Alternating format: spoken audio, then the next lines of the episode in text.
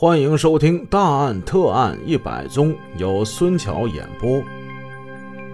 第十四集，上文故事我们说到，全雅丽自投罗网，她进入了吴凤义的包围圈儿吴凤义已经下定决心，今天是非宰他不可。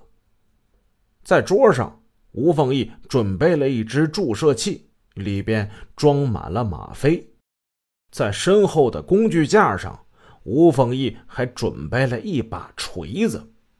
一旦全雅丽跟他顽抗，这把锤子也能要他的命。可怜的全雅丽，他看见这注射器了，但是他没当回事就像我们前文说的，注射器在医院是极平常的东西。全雅丽疏忽大意了，杀气腾腾的吴凤义已经做好了各种准备，而全雅丽呢，此时因为昨天晚上过于兴奋，现在她还有点昏昏欲睡。唉，他让我等一会儿，那我就等他一会儿吧。今天他会不会带我出去，去喝咖啡呢？全雅丽幻想着二人未来在一起生活的美好的场景，眼皮越来越沉，就像要睡着了似的。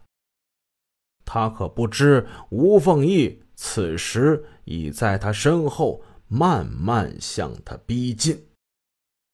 吴凤义回来了，他在外面绕了一圈，确认。周围附近已没有其他的人，他暗中把前门、后门都给锁上了，然后他进了办公室。全雅丽还坐在那张椅子上，吴凤义这心突突的跳成一个个。趁着全雅丽不注意，吴凤义把后边架子上。那锤子给抄起来了。这大锤子长柄铁头，有点分量。嗯，就是它了。他考虑再三，还是这玩意儿下手快呀！两下我就弄死你。吴凤义绕到全雅丽身后，他把锤子高高举起。照着全雅丽的脑袋，你个臭婊子！吴凤义的手真黑呀，一锤子下去，只见全雅丽这后脑那血流如注啊！他啊的一声惨叫，猛地站起了身。他惊骇的望着这个眼前他狂热的爱恋着的男子。全雅丽懵了，但是她很快就明白了。好啊，你你是要害我呀！全雅丽终于明白了，但是明白的太晚了。全雅丽满眼尽是绝望。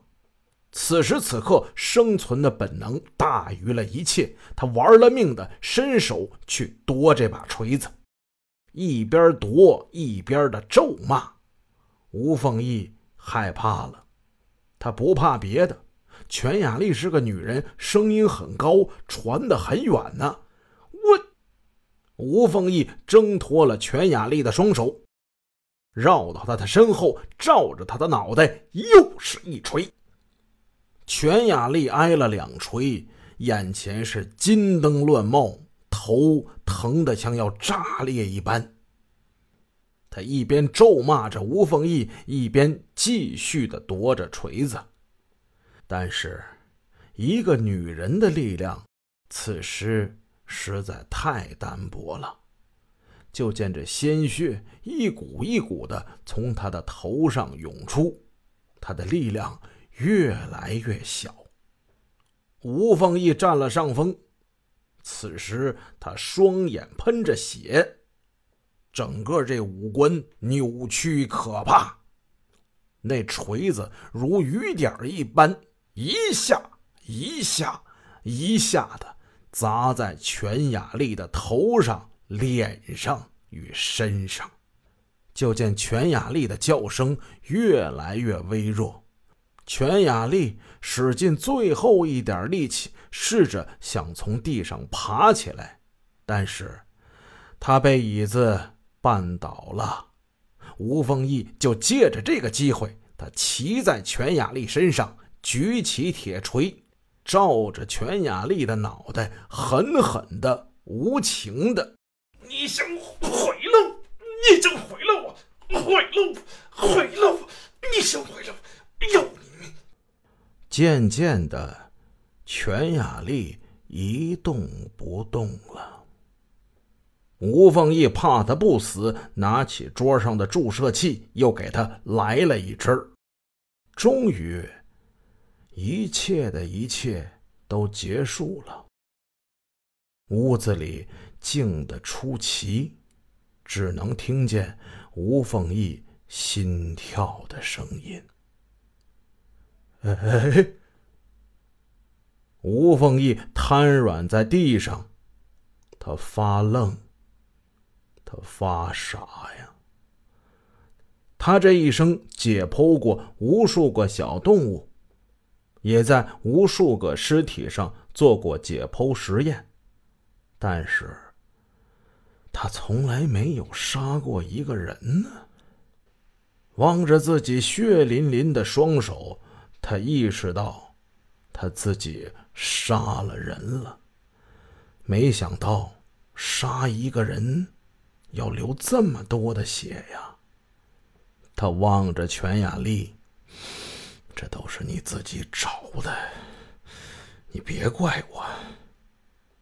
吴凤义擦拭血迹，然后用钉子把这门给钉死了。下午，他放了同组所有人的假。同组的医生觉得蹊跷。